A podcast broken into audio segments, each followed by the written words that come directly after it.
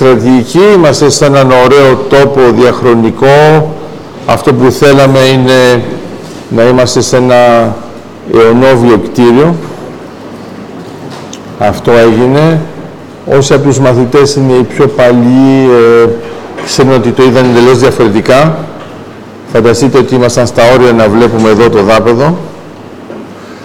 Ε, για να ανεβούμε από αυτές τις σκάλες που είναι πανέμορφη σκάλα με αυτό το ύψιλο, το διπλό ύψιλο, ήταν κάτι το αδιανόητο. Τώρα το γεγονός ότι ε, κάνουμε την πρώτη εκδήλωση στο μουσείο και το βράδυ θα κάνουμε ε, βέβαια και την διάλυση, σαν διάλειμμα του Masterclass, έτσι, μην έχετε θέμα, είναι σημαντικό. Άρα, ε, θα ξεκινήσω με αυτά που ε, συζητάμε αυτή την περίοδο, που είναι, ας το πούμε, η επικαιρότητα. Είναι μερικοί που, και μερικές που θα ξαφνιαστούν για το τι σημαίνει επικαιρότητα, όταν εμείς το ξέρουμε με, πριν από μήνες. Άρα, εδώ είναι το θέμα της ε, τοποστρατηγικής και της ε, χρονοστρατηγικής.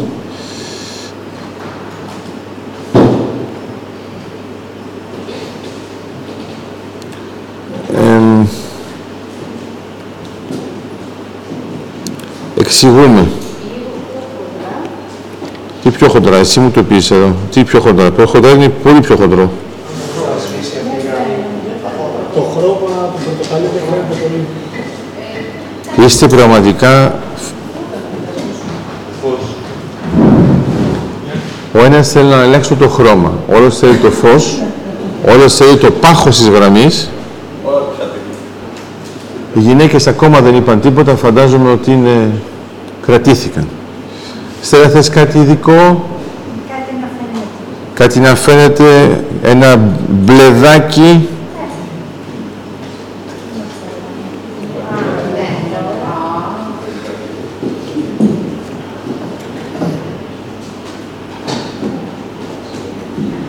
Άρα, για να σας βάλω λίγο στο πνεύμα, θέλω να φανταστείτε το εξής. Θα μιλήσουμε, αρχικά θα μιλήσουμε για την Κύπρο, γιατί α, αυτή η είδηση έπεσε το πρωί. Εντάξει. Κύπρος. Θα αρχίσω λοιπόν, εμείς τώρα θα κάνουμε ότι δεν ξέρουμε τίποτα.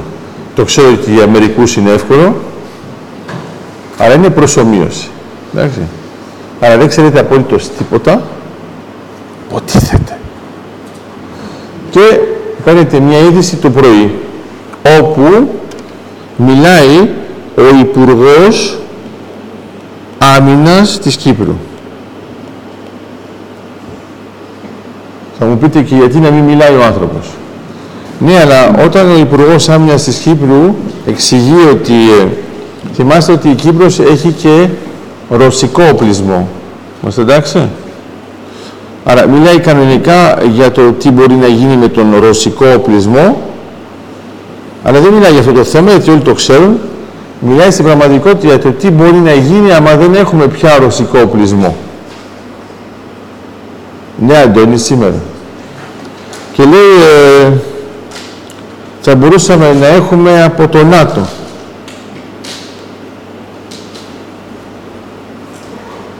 Απλώς σας υπενθυμίζω ότι η Κύπρος δεν είναι στο ΝΑΤΟ. Κώσου, το είχες δει αυτό ότι ο Υπουργός Άμυνας είπε αυτό το πρωί; Όχι για το πρωινό, αλλά ξέρω κάτι γαλλικά, ελικόπτερα κλπ. Σωστά, σωστά. Άρα η ιδέα ποια είναι, είναι ότι έχετε μία χώρα η οποία ήταν ουδέτερη. Έως το 2004 ήταν στους αδέσμευτους.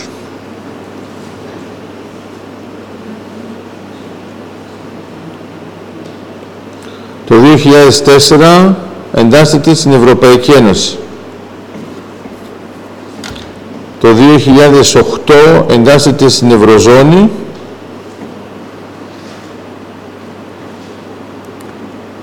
Και το 2022 ακούμε τον Υπουργό Άμυνας, όχι οποιονδήποτε Υπουργό, ο οποίος μου, μας λέει ότι άμα υπάρξει κάποιο πρόβλημα, άμα υπάρξει κάποιο πρόβλημα, ε, ούτως ή ε, προβλέπονται οι διαδικασίες και θα μπορούμε να πάρουμε οπλικά συστήματα για να μην αλλάξει η ισχύ της εθνικής φρουράς. Αλλά υπονοεί τώρα τι, ότι έχουμε κάποια δυναμική, κάποια ισχύ και κάποιοι σίγουρα θα του ρώτησαν και γι' αυτό εκφράστηκε με αυτόν τον τρόπο τι γίνεται ας πούμε άμα μια κλασική πηγή δεν μας δίνει πια αυτό που περιμένουμε από αυτήν. Και απαντάει με έναν πολύ όμορφο και ξεκάθαρο τρόπο, είναι πάρα πολύ απλό, θα ζητήσουμε από χώρες που είναι του ΝΑΤΟ. Αλλά δεν είπε από αδέσμευτες χώρες όπως το περίμενε ο Ιωάννης, οι οποίες είναι 120 στον κόσμο, ενώ οι χώρες του ΝΑΤΟ είναι 30. Ωραία, θεωρία πιθανότητων ήταν πιο εύκολο να πει το ένα παρά το άλλο, δεν το κάνει. Εγώ τώρα ε, σας ρωτάω, δεν σας φαίνεται κάπως, ε; δεν είναι λίγο πιο προχωρημένο από ό,τι θα πιστεύατε; Σας υπενθυμίζω ότι στην Κύπρο έχουμε εκλογές το 2023.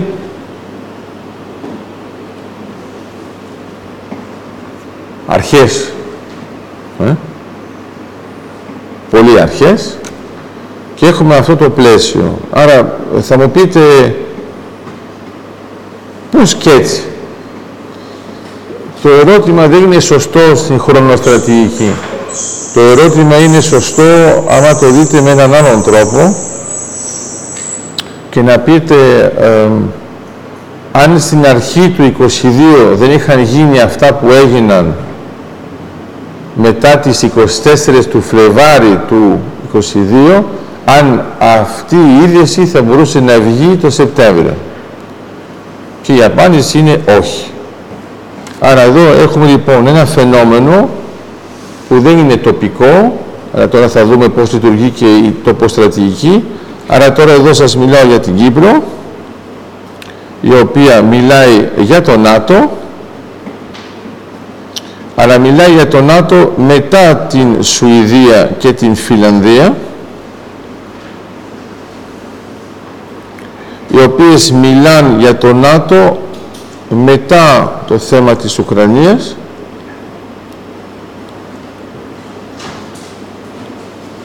και βέβαια μιλάν μετά την ρωσική εισβολή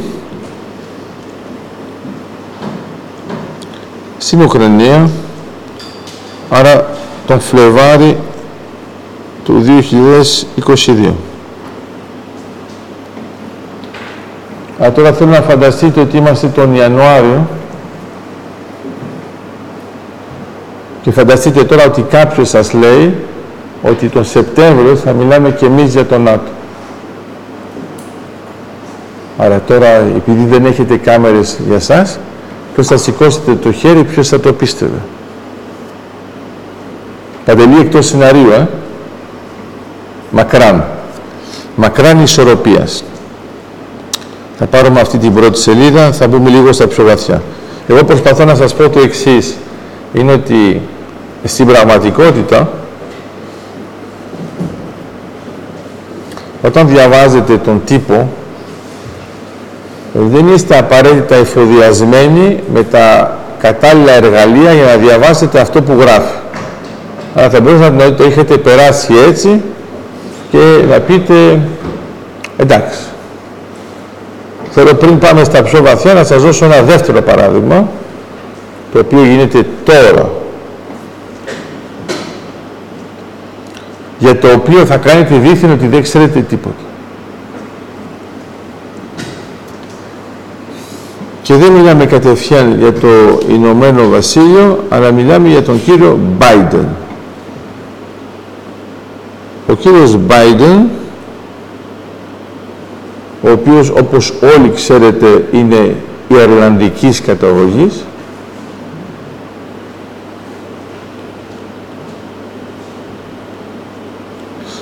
και μάλιστα αναφέρεται σε αυτό πάνω με περηφάνεια γιατί είναι σπάνιο και ήταν δύσκολα τα πράγματα τους Ιρλανδούς στην Αμερική. Ο κύριος Μπάιντεν κάνει μια παρατήρηση η οποία μπορεί να, να είναι λίγο κουφή άμα την καταλάβετε λέει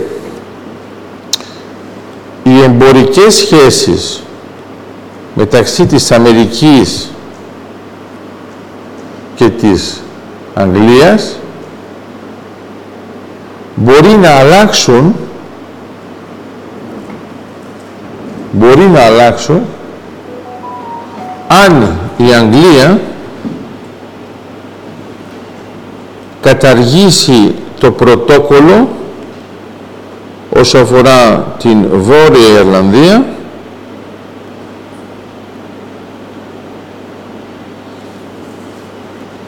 είναι πράγμα που ζήτησε η νέα Πρωθυπουργός της Αγγλίας. Να καταργηθεί το πρωτόκολλο σε σχέση με το Brexit, Αντώνη, το οποίο πρωτόκολλο ουσιαστικά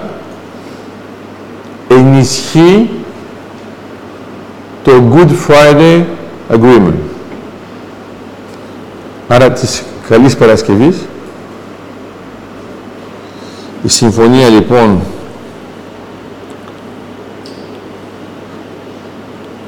Agreement που έγινε πότε το 1998. Τώρα θα κάνετε ό,τι ξέρετε. Έτσι είναι λοιπόν. Το 1998 πάνω κάτω ξέρουμε ότι είναι ουσιαστικά το πλαίσιο της ειρήνης μεταξύ των Ιρλανδών που θέλουν να είναι ανεξάρτητοι και των Ιρλανδών που θέλουν να είναι πιο κοντά στην Αγγλία. Γίνεται αυτό το πράγμα, αυτό λέγεται το, η Συμφωνία της Καλής Παρασκευής και ξαφνικά έχουμε τον Biden ο οποίος λέει αν ακυρώσετε το πρωτόκολλο της Βόρειας Ζηλανδίας και κάνετε κάτι που αλλάζει το πλαίσιο της συμφωνίας του 1998, αυτό θα έχει επιπτώσεις στις εμπορικές σχέσεις που έχουμε. Διευκρινίζει ότι οι εμπορικές σχέσεις που έχουμε δεν έχουν καμία σχέση με το πρωτόκολλο. Ούτε βέβαια με αυτό που είναι το 98. Αλλά, άμα μας αλλάξετε κάτι σε σχέση με αυτό, θα έχει επιπτώσεις στο εμπορικό. Αρνητικές. Obviously. Αυτό είναι το πρόβλημα. Άρα έχει ενδιαφέρον γιατί άμα δεν ξέρεις το Brexit το 98 πώς να καταλάβεις τι λέει ο Biden; Μόνο που ο Biden έχει ζήσει βιωματικά και το Brexit και το 98 και τι γινόταν πριν στην Ιρλανδία και ποια είναι η διαμάχη μεταξύ Νότιας και Βόρειας Ιρλανδίας και ως Ιρλανδική καταγωγή. Είναι καλό να το θυμάστε γιατί η Ιρλανδική καταγωγή, αν θυμάστε καλά, είχε και ο Κέννεντι που ήταν ο μόνος πρόεδρος καθολικός της Αμερικής. Όλοι οι άλλοι είναι διαμαρτυρόμενοι. Άρα εδώ έχετε έναν διαμαρτυρόμενο, ο οποίος όμως έχει Ιρλανδικές ρίζες. Και εδώ κανονικά κάποιος που είναι απλός δημοσιογράφος θα μπορούσε να πει τι σχέση έχει η εμπορική σχέση με το πρωτόκολλο της Βόρειας Ιρλανδίας, με το Brexit και με το Agreement του 1998. Εδώ έχουμε ένα χαρακτηριστικό παράδειγμα που χρειάζεται και τοποστρατηγική και χρονοστρατηγική για να καταλάβουμε τι λέει. Δηλαδή κανονικά θα ήταν απλώς μια δήλωση της Αμερικής που θα λέγατε και τι μας ενδιαφέρει. Κύριε Ανδριάννα, συμφωνούμε; Άρα, άμα δεν είχατε ένα υπόβαθρο, το πιο πιθανό είναι να θυμόσασταν μόνο το Brexit και την ενεργοποίησή του. Θυμάστε όμως ότι με το Brexit είχαμε ένα θέμα με τη Βόρεια Ιρλανδία γιατί ήταν το θέμα που λέγαμε τα σκληρά σύνορα. Τα σκληρά σύνορα είναι αν το Ηνωμένο Βασίλειο βγαίνει από την Ευρωπαϊκή Ένωση, η οριοθέτηση που υπάρχει μεταξύ της Ιρλανδίας και της Βόρειας Ιρλανδίας που είναι boundaries, ε, αν θα γίνει κανονικά σύνορα σκληρά, που σημαίνει ο ένας είναι μέσα στην Ευρωπαϊκή Ένωση, ο άλλος είναι εκτός. Άρα, αν θυμάστε καλά, επειδή εγώ το έζησα και βιωματικά και με την Αρμενία και με το Ισραήλ, όταν παίρνετε ένα προϊόν, ας πούμε μουσικό, από αυτές τις δύο χώρες, ε, τα τέλη τα τελειωνιακά τα καταλαβαίνετε ότι δεν είναι στην Ευρωπαϊκή Ένωση, ξαφνικά. Άρα εδώ ήταν ένα μεγάλο θέμα. Εδώ γιατί είναι, είναι έχουμε την άσκηση μιας πίεσης. Άρα, ο Τζόνσον έφυγε, έχουμε, έφυγε τέλος πάντων, τον βοήθησαν να φύγει, αλλά μπορώ να πω ότι και βοηθήθηκε και ο ίδιος από τον εαυτό του με αυτές τις κινήσεις που έκανε. Ούτως ή άλλως όταν ήταν μικρός ο στόχος του ήταν να γίνει πρωθυπουργός. Δεν είχε διευκρινίσει για πόσο χρονικό διάστημα. Άρα μπορούμε να πούμε ότι πέτυχε τον παιδικό του στόχο και τώρα έχουμε λοιπόν μια κυρία η οποία δείχνει μικρές τάσεις που θυμίζουν μια κυρία πιο σιδερένια.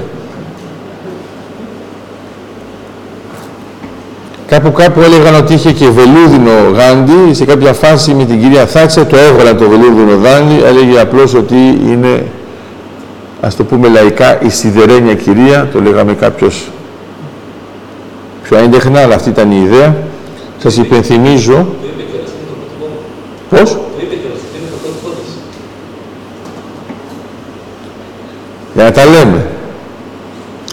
Σας υπενθυμίζω ότι το 1982 για τον πόλεμο Falklands και οι Μαλουίνες, ανάλογα με το που είστε, ή από την Αγγλία ή από την Αργεντινή, ήταν βέβαια η κυρία Θάτσερ που επέβαλε την επίλυση του προβλήματος με έναν τρόπο πολύ θεαματικό. Εφόσον είπε στους στρατιωτικούς θα μπείτε μέσα στο καράβι χωρίς να έχετε κανένα σχέδιο, δεν με ενδιαφέρει μέχρι να έχετε φτάσει, θα έχετε σχεδιάσει την αποκατάσταση του νησιού, θα το έχετε απελευθερώσει και μετά θα έρθετε ξανά πίσω.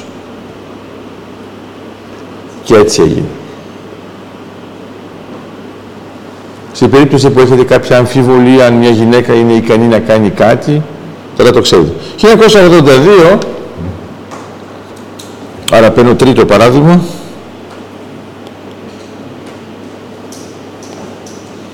Κανονικά τόσα χρόνια για το 1982 ε, θυμόσασταν βέβαια μόνο τον πόλεμο. Εντάξει.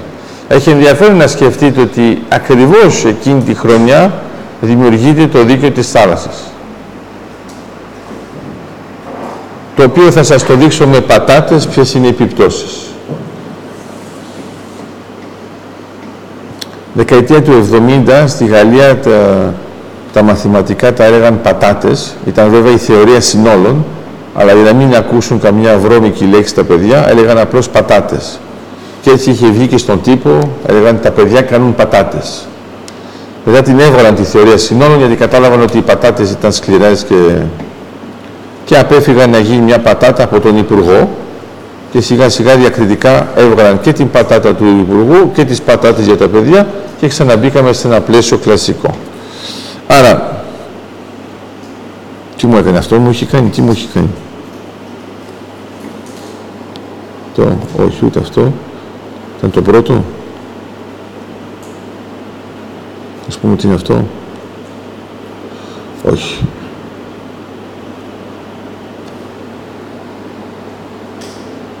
Εδώ. Όχι. Ε, θα πάμε... Κυρία Βίκη, δεν βλέπω που είναι το, το επόμενο που έκανες. Πού ήταν αυτό; Εδώ σε αυτό; Εντάξει, ωραία.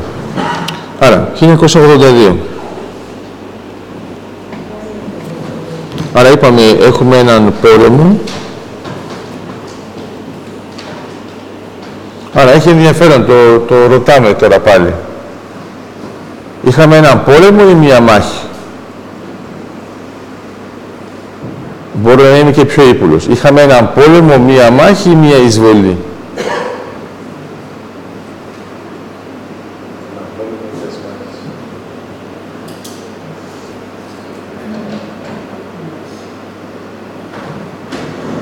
Δεν τα ξέρετε αυτά. Πώς ξεκινάει ο Κόψ, θυμάσαι; Το 82 το θυμάσαι; Ήσουν ζωντανός, είχες γεννηθεί; Μπράβο, Κόψ. Ε, το θυμάσαι το 82. Όχι. Δεν το θυμάσαι καλά. Λεπτομέρειες. Λοιπόν, το 82 ουσιαστικά η Αργεντινή αποφασίζει, ας το βάλουμε έτσι, ότι είναι η Αργεντινή, αποφασίζει να πάει στα Φόκλαν. Έχει καιρό που λέει ότι αυτό είναι δικό μου. Και πηγαίνει λοιπόν και κάνει μία εισβολή. Άρα είμαι σίγουρος ότι ακόμα και αυτοί που θυμούνται το 82 μάλλον δεν το θυμούνται σαν εισβολή σαν λέξη. Άρα για να είναι κατανοητό και στους Άγγλους, invasion. Άρα έχουμε λοιπόν τους ανθρώπους στα Φόκλαν, οι άνθρωποι στα Φόκλαν λένε ότι εμείς θέλουμε να είμαστε με την Αγγλία. Σε ένα μικρό βαθμό, μεγάλο βαθμό, 97% θέλουν αυτό. Έχει ενδιαφέρον γιατί στα Φόκλαν δεν έχει σχεδόν καθόλου Αργεντινούς. Ναι και έτσι, σε ξάφνασε. Άρα έχουν ανθρώπους από την Αγγλία, έχουν τους ντόπιους και έχουν και από τη Χιλή. Όλα αυτά ξέρετε, τα ξέρετε, απλώς τα υπενθυμίζω. Άρα, ξαφνικά λοιπόν το Ηνωμένο Βασίλειο με την κυρία Θάτσερ λέει δεν γίνεται αυτή η δουλειά, πάμε κατευθείαν. Θέλω να σας το πω με υπονοούμενα ή χωρίς υπονοούμενα; Επάνω στα Φόκλαν δεν είναι μακριά της Αγγλίας.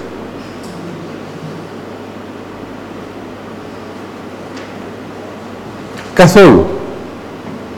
Είναι τόσο λίγο μακριά που στο ενδιάμεσο ο στόλος που πάει, ε, σας υπενθυμίζω επίσης ότι ανακοινώνεται ο στόλος που πάει, ε, θέλω να πω δεν το κάνουν κρυφά, αυτό να φανταστείτε τώρα μια ομάδα από την πλευρά των Αργεντινών, μια ομάδα καταδρομών που πάει να πιάσει το νησί με μια μεγάλη ευκολία.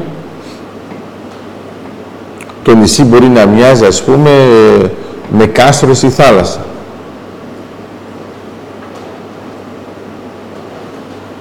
Και λένε εμείς πάμε και θα είναι εύκολο. Σωστά.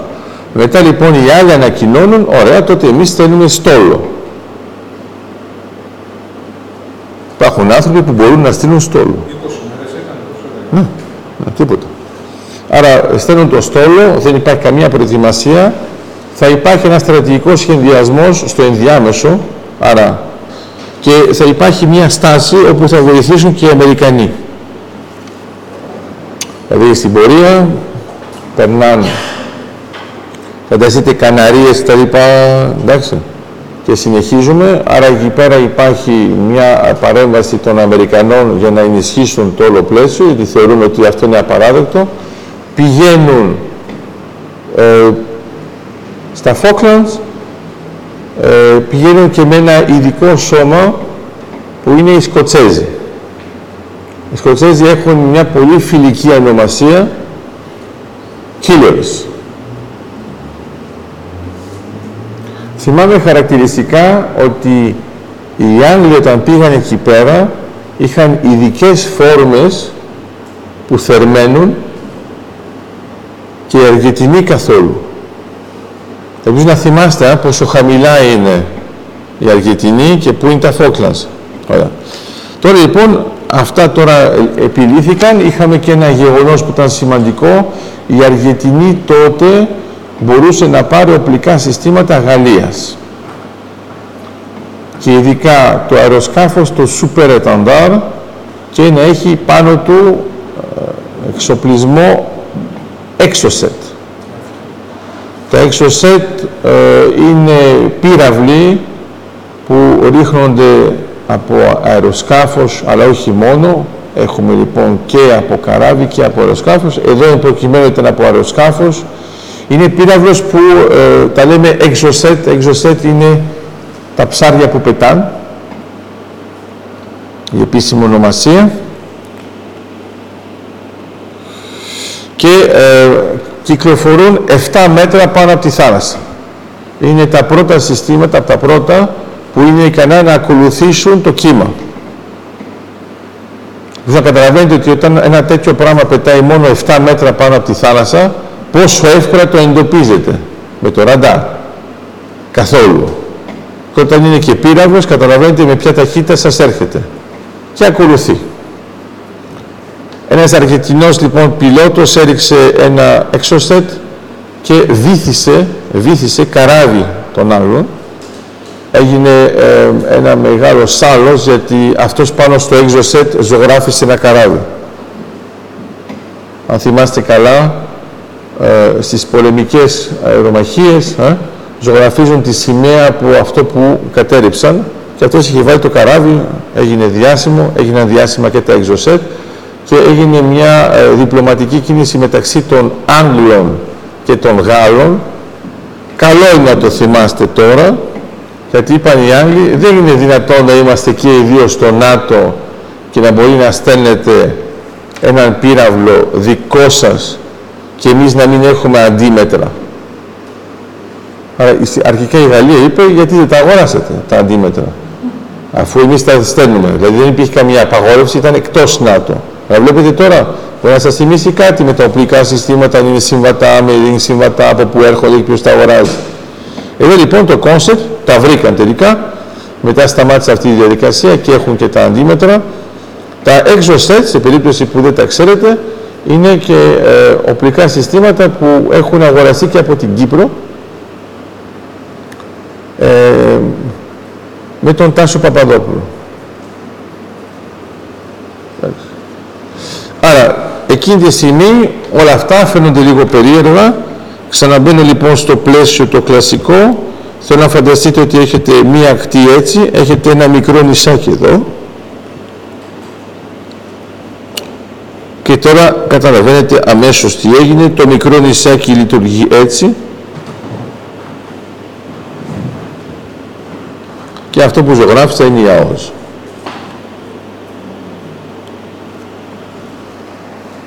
Άρα φαντάζομαι ότι εσείς το 1982 όλοι είχατε καταλάβει ότι σχετίζεται με την ΑΟΣ και γι' αυτό είπατε «Α, γι' αυτό οι Αργεντινοί πάνε σε αυτό το νησάκι που τους ήρθε ξαφνικά να κάνουν μία εισβολή». Άρα 1982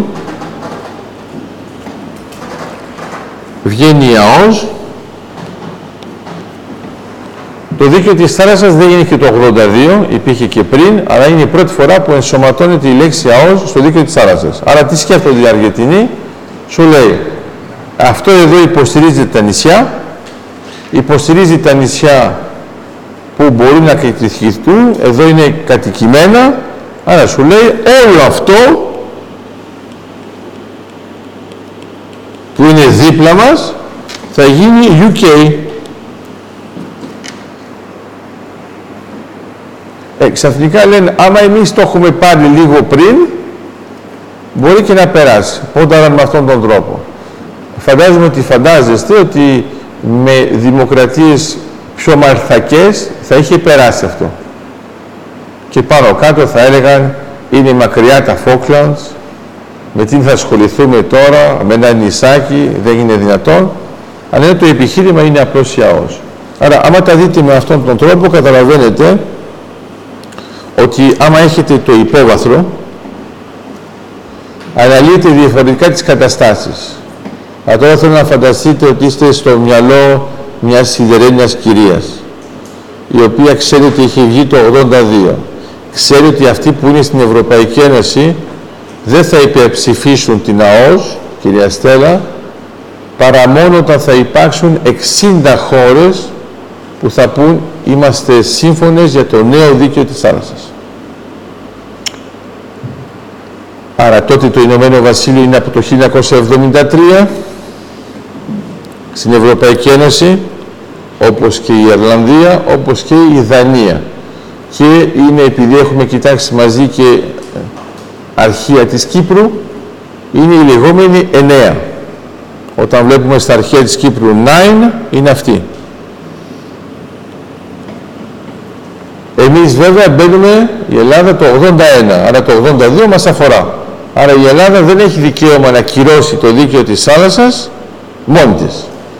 Θα σας υπενθυμίζω λοιπόν ότι η Κύπρος το κύρωσε πριν και είναι μία από τις 60 χώρες που θα βοηθήσουν στη συνέχεια την Ευρωπαϊκή Ένωση να πάρει την απόφαση. Αλλά θα πρέπει να περιμένουμε από το 1982 να περιμένουμε το 1995. Δάσκαλε,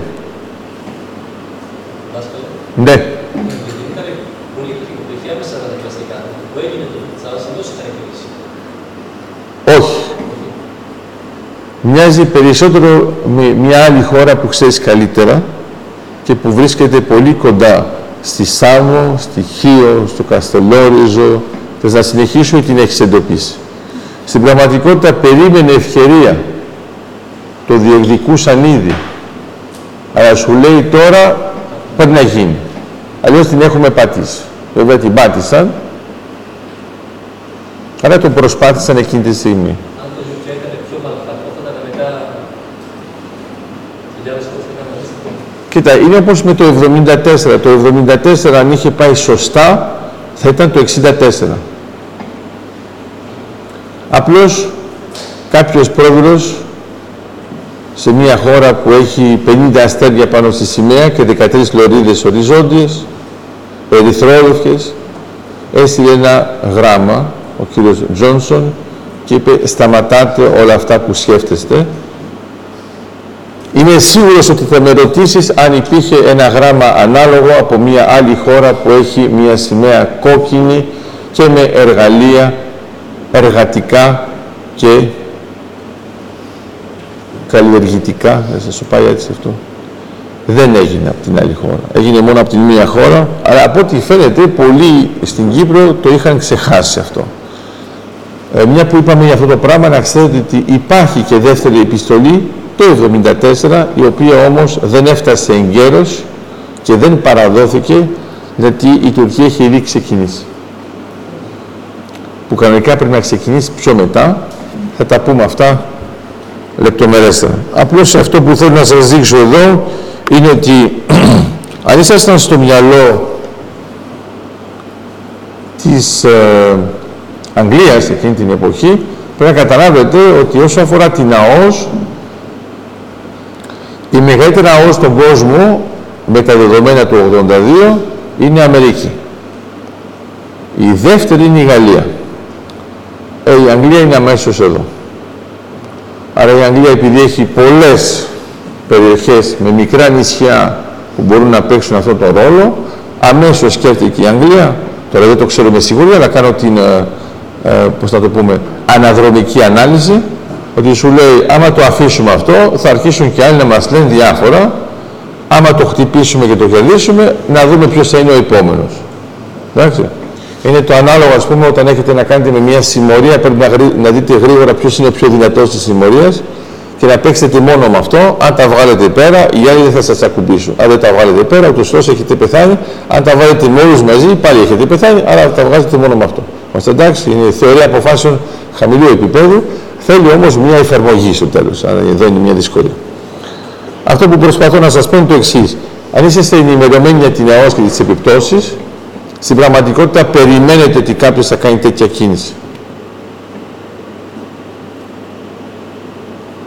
Περιμένετε και σε άλλες χώρες που έχουν μόνο εννέα λωρίδες στη σημαία. Με το σταυρό στο χέρι βέβαια. Ελευθερία ή θάνατος. Βεβαίω. Άρα, άμα το δείτε με αυτόν τον τρόπο, προσπαθώ να σας πω με αυτά τα παραδείγματα, ελπίζω να σας έπεισα, όπως λέει ο Πέτρος. Πρέπει να το πω αυτό, είναι σε μια ωραία διαπραγμάτευση. Ε, κάποιος θέλει να αγοράσει κάτι, εντάξει, και του λένε αυτό κοστίζει τόσο. Ε, και όλος το θέλει να το αγοράσει πολλές φορές το ίδιο πράγμα. Αλλά θα πούμε θεωρητικά νούμερα, εντάξει, για να μην εκτεθεί κανένας. Λέει ο ένας. Πόσο κοστίζει αυτό που μου παρέχεται σαν υπηρεσία, λέει ας πούμε ο άλλος 100. Ωραία. Ε, εγώ θέλω να πάρω 40. Αυτό. Το ίδιο. Είναι ένας τομέας που σε αφορά Ιωάννη, αλλά δεν το ξέρεις. Και λέει λοιπόν να το κάνω και αλλιώς, γιατί ήταν, ήταν 40 με 40, λέει λοιπόν, κανονικά του ζητάνε 60, λέει 40, λέει ε, 40 επί 40 τόσο, ε, μπορώ να σας το δώσω τώρα. Έχω βέβαια έναν κατάλογο από ανθρώπους που μπορούν να μου πουλήσουν το ίδιο πράγμα. Εσείς είστε ο πρώτος. Αυτό θα πω στον επόμενο. Θα του ζητήσω ακριβώς τα ίδια, γιατί δεν έχω χρόνο να συζητάω. Άρα όλος καταλαβαίνει ότι έχει κατεβάσει την τιμή. Λέει, μα δεν είναι δυνατόν αυτό που ζητάτε, η τιμή είναι αυτή. Λέει, εντάξει. Απάνω είστε σίγουρος γιατί είστε ο πρώτος του καταλόγου, εγώ θα ζητήσω μόνο αυτό. Ε, λέει, είναι δύσκολο, δεν, δεν μπορώ να...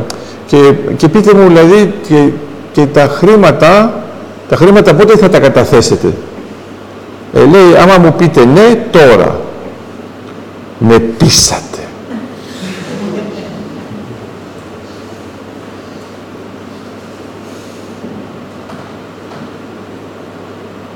Από τη μια πλευρά αυτός που το πρότεινε ήταν από την Κύπρο και αυτός που πίστηκε με αυτόν τον τρόπο ήταν από την Ελλάδα. Και έτσι έγινε η συμφωνία. Τι θέλω να πω με αυτό; Όταν λέτε στον άλλον, εγώ έχω τώρα έναν κατάλογο με πέντε ανθρώπους που παρέχουν τα ίδια με σένα. Τυχαία έπεσε σε σένα. Είναι αλήθεια. Και σου λέω αυτό. Άρα σου προτείνω κάτι ή θα κάνεις σαν τους άλλους που πρέπει να το κάνουν 40 φορές και θα σου τα δίνω ένα, ένα, ένα, ένα ή άμα θες τα ακουμπάω τώρα. Ε, ο έχει ένα θέμα γιατί σου λέει, άμα του πω όχι, θα πάει ακριβώς στον επόμενο. Μετά προσπαθεί να κάνει λίγο διαπραγμάτευση και λέει ο άλλος, εγώ θα δίνω ακριβώς αυτή τη τιμή και τα ακουμπάω τώρα γιατί δεν έχω χρόνο για διαπραγμάτευση.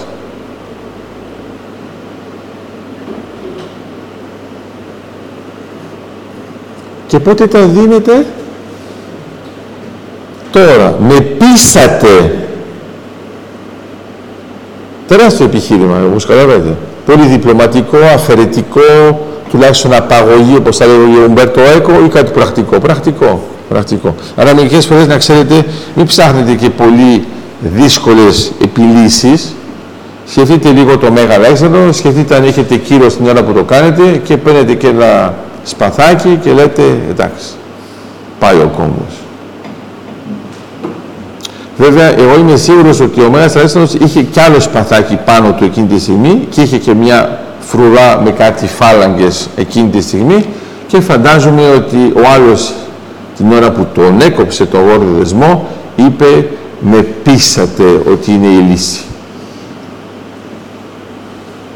Αλλά δεν θέλω να ξεχνάτε ένα πράγμα αν είστε το ανάλογο του Αλεξάνδρου και έχετε μόνο το όνομα, αλλά δεν έχετε όλα τα άλλα χαρακτηριστικά, να αποφύγετε να βγάλετε το σπαθάκι, να κόψετε ένα πράγμα, γιατί μπορεί να, να καταλήξει αλλού. Εντάξει, άρα μην παίρνετε όλα τα παραδείγματα.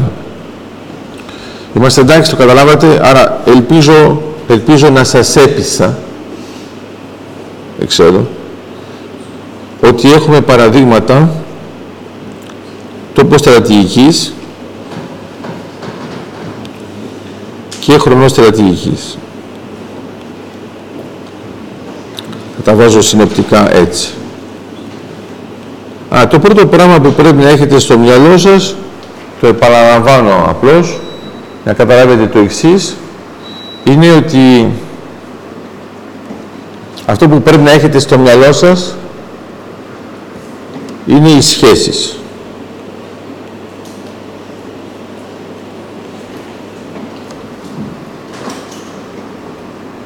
Μάλιστα θα γράψουμε και ένα βιβλίο για τις ανθρώπινες σχέσεις. Έτσι είναι βεβαίως.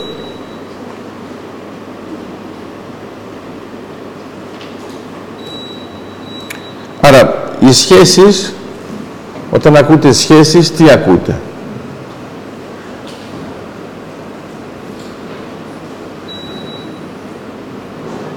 Θα κάνετε κάτι με το κουδουνάκι σας, είμαστε εντάξει; Τα καταφέρετε, κάνετε κάτι; Ωραία. Δηλαδή φαντάζομαι ότι θες μια βοήθεια από το ξανθό γένος. Λοιπόν, όταν ακούτε σχέση, να θυμάστε ότι δεν υπάρχει απόσταση.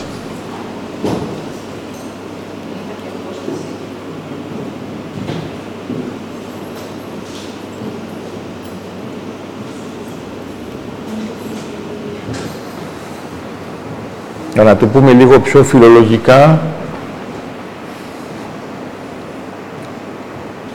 η σχέση είναι η άρνηση της απόστασης. Τώρα λοιπόν, επειδή ακούτε έτσι, γιατί αυτό φαίνεται λίγο αρνητικό, έτσι γίνεται. Ε, άμα σας πω τώρα, ναι Μαρία, σε ξέρω, σε ξέρω, ένα τέταρτο του γαλακτομπούρικου.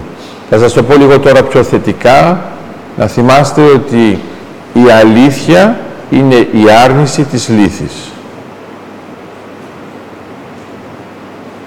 OK. Okay. Άρα πάμε ξανά. Η σχέση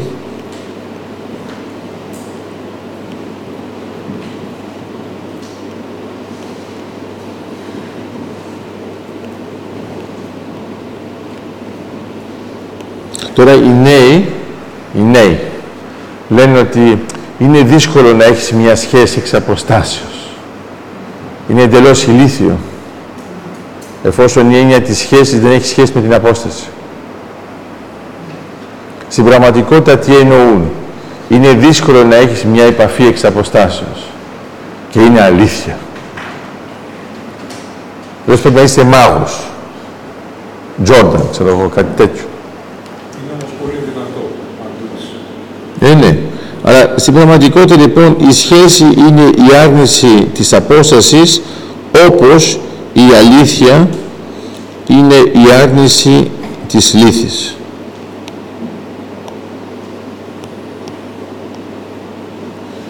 Άρα εδώ θέλω να σας δώσω ένα παράδειγμα γιατί είναι λίγο δύσκολο μερικές φορές, έχουμε παράξενα αντανακλαστικά.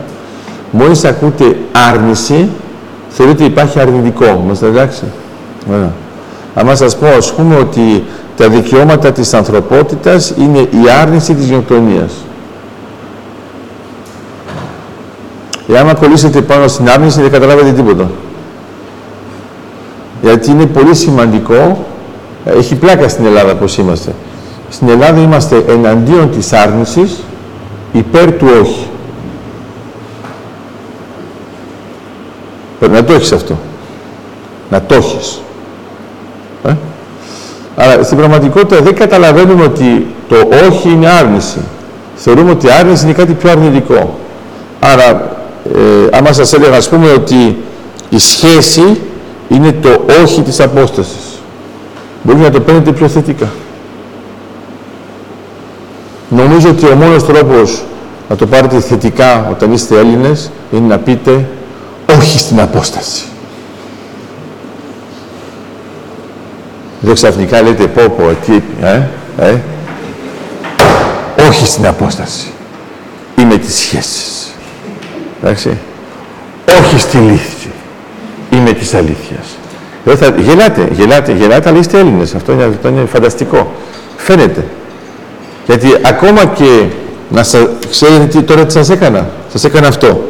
Έχει μια γραμμή, έχει μια γραμμή, σας έβαλα αυτό, σας έβαλα αυτό, σας έβαλα αυτό, σας έβαλα αυτό, έχω βάλει ακριβώς τις δύο γραμμές και λες, ε, η πιο πάνω είναι η πιο μεγάλη. Ενώ ξέρεις ότι έβαλα ακριβώς την ίδια, ε. Άρα τώρα σας λέω για την άρνηση, λέτε εντάξει μα αυτά παιχνίδια. Σας λέω για το όχι, λέτε εντάξει μα τόσο εύκολο. Και μόλις θα πω όχι στην απόσταση, λέτε ναι ρε, Είναι πιασάρικο; Νομίζω ότι είναι χουφτάρικο. Πιασάρικο δεν φτάνει. Μπορείς να πιάσεις και να μην μπορείς να χουφτώσεις. Αν να χουφτώσεις, έχεις πιάσει. Το πιάσες, το πιάσες. Θα το λέω και αυτό. Όταν θα μιλάω για δίγαμα, θα λέω το χούφτωσες.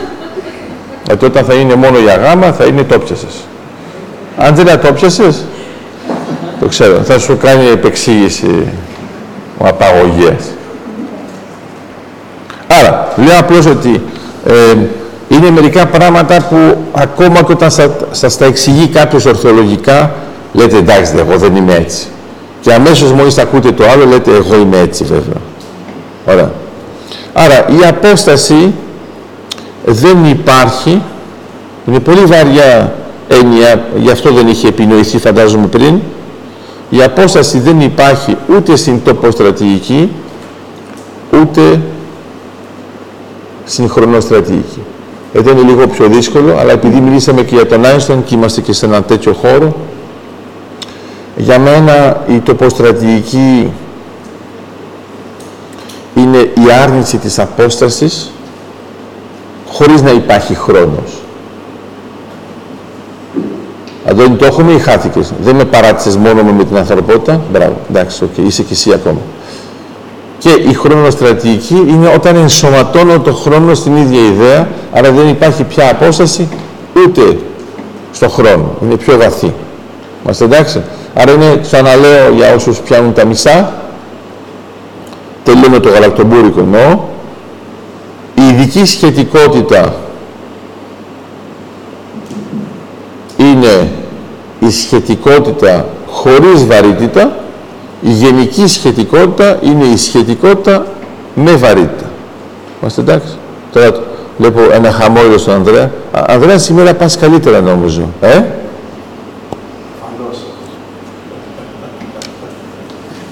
Εντάξει. Άμα σε βλέπω είναι καλό. Άρα είμαστε εντάξει η έννοια της απόστασης. Άρα πάμε ξανά. Έχουμε την επαφή.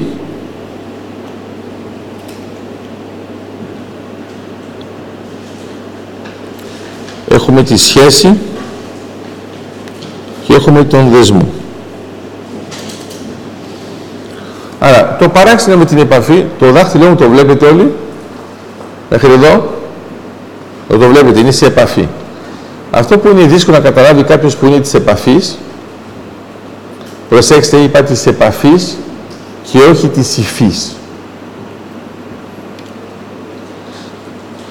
Κάτι που δεν καταλαβαίνει κάποιος που είναι της επαφής είναι ότι μόλις σηκώνω το δάχτυλο ένα εκατοστό πάνω από το τραπέζι, σε ποια απόσταση είμαι, ναι, είμαι σε άπειρη απόσταση. Άρα, ένα πράγμα που είναι εντελώς φυσιολογικό, πάει η Μαρία, τα χάσε πάλι, Μαρία φαντάζομαι ότι είναι ηλεκτρικό ρεύμα, εντάξει, και πρέπει να, να κουμπάω το καλώδιο για να περνάει το ρεύμα. Άμα το ξεχωρίσω το καλώδιο ένα εκατοστό, περνάει το ρεύμα. Ωραία.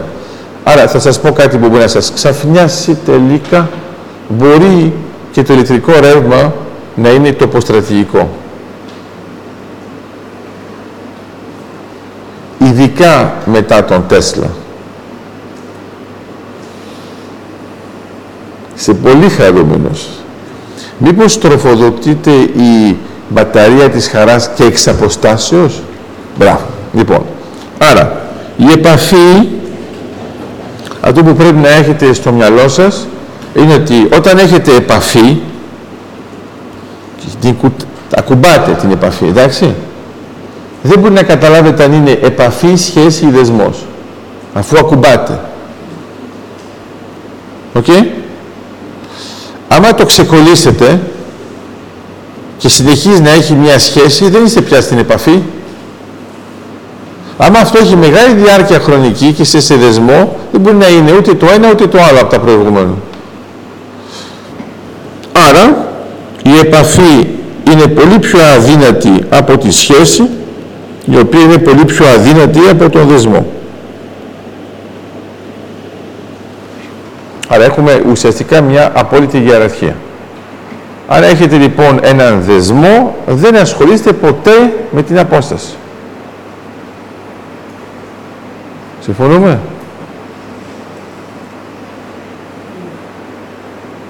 Ναι, ηρεμήσατε; Ωραία. Ξανακάνω τώρα το μάθημα σε σχέση με αυτά που είπαμε. Η Αργεντινή, ο Μικρονιώτα, δεν κατάλαβαν ότι τα Falklands είχαν δεσμό με την Αγγλία. Νόμιζαν ότι ήταν απλώς μια επαφή εξ αποστάσεως. Το παραμικρό να γίνει στα Falklands, παπ, έρχεται. Υπάρχει αυτός, Βαγγέλη, στην κυβαντική μηχανική. Ναι, είναι ουσιαστικά η απόρριψη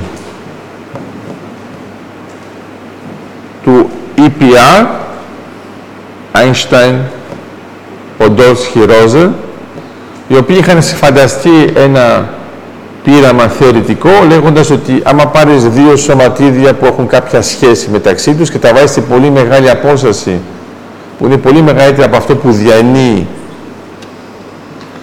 η ταχύτητα του φωτός, άμα πειράξεις το ένα, δεν θα πειραχτεί το άλλο.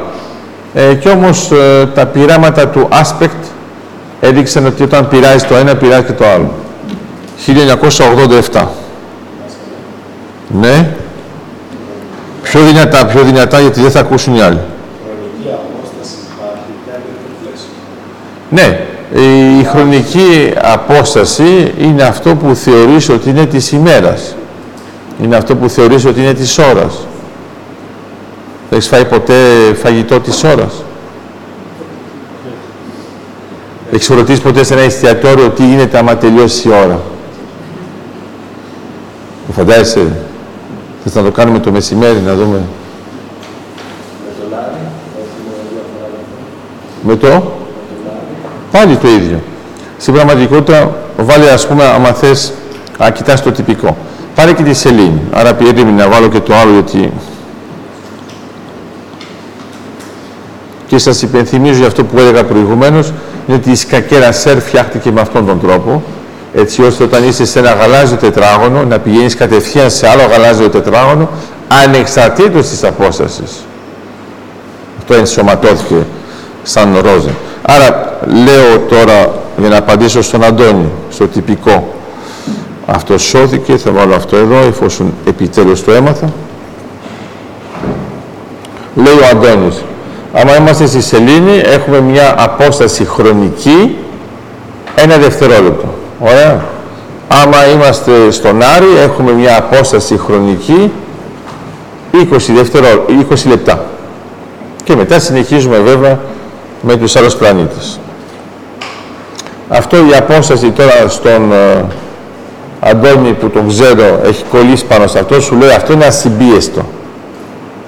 Ωραία. Το ασυμπίεστο είναι, Αντώνη, ότι εγώ είμαι στο ένα εκατοστό. Ναι. Το θέμα είναι αν έχω σχέση ή όχι.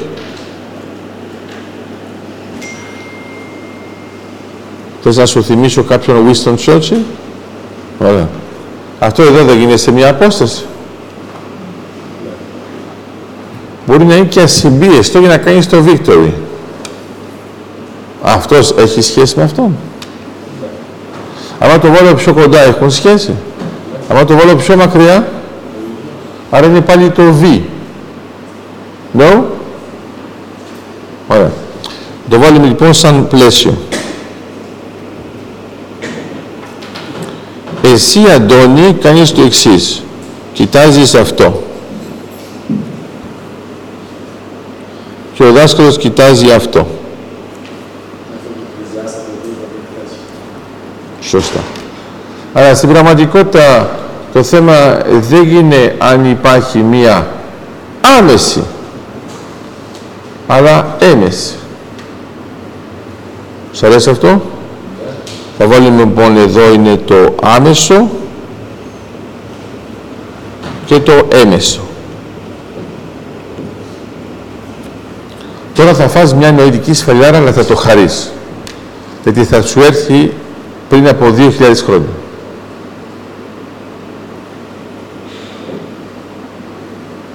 Τώρα ξέρεις είναι ότι έχω βάλει δύο μπάλες και είμαι στο σέρβις. και εγώ έχω 40, αυτός έχει 30. Και σου λέει ένα ace να μου βάλει, την έχω πατήσει. Άρα προσπαθεί να κάνει αυτές τις κινήσεις τέλος πάντων και εγώ ξέρω από πριν ότι θα βάλω ace στο δεύτερο και όχι στο πρώτο. Εκεί που δεν το περιμένει. Άρα,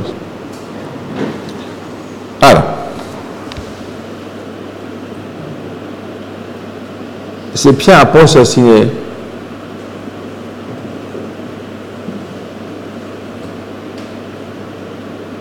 Σε ποια απόσταση είναι; Ένα πολιορκητικό σύμπλεγμα από το άλλο. Θα μου πεις τώρα με νευριάζει ο δάσκαλος αφού μου λέει να μην κάνουμε με αποστάσεις. Αλλά στο λέω λίγο πιο λιανά για να μην αγχωθείτε όλοι. Όλα αυτά που έφτιαξε η Ρωμαϊκή Αυτοκρατορία, όλοι οι δρόμοι, είναι να πηγαίνει από ένα σημείο Α σε ένα σημείο Β, όπου εκεί πέρα έχει βάλει στο σημείο Β ένα πολιορκητικό σύμπλεγμα το οποίο μπορεί να αντέξει στην απόσταση που βρίσκεται το α. Άρα, θα αντέξεις τρεις μέρες, εγώ σε τρεις μέρες είμαι δίπλα σου. Έρχεται ο εχθρός, σου κάνει μια πολιορκία. Και εσύ του λες, εγώ δεν φεύγω ρε, θα καθίσω εδώ. Όλες εκτιμά ότι θα κάνει πάνω από τρεις μέρες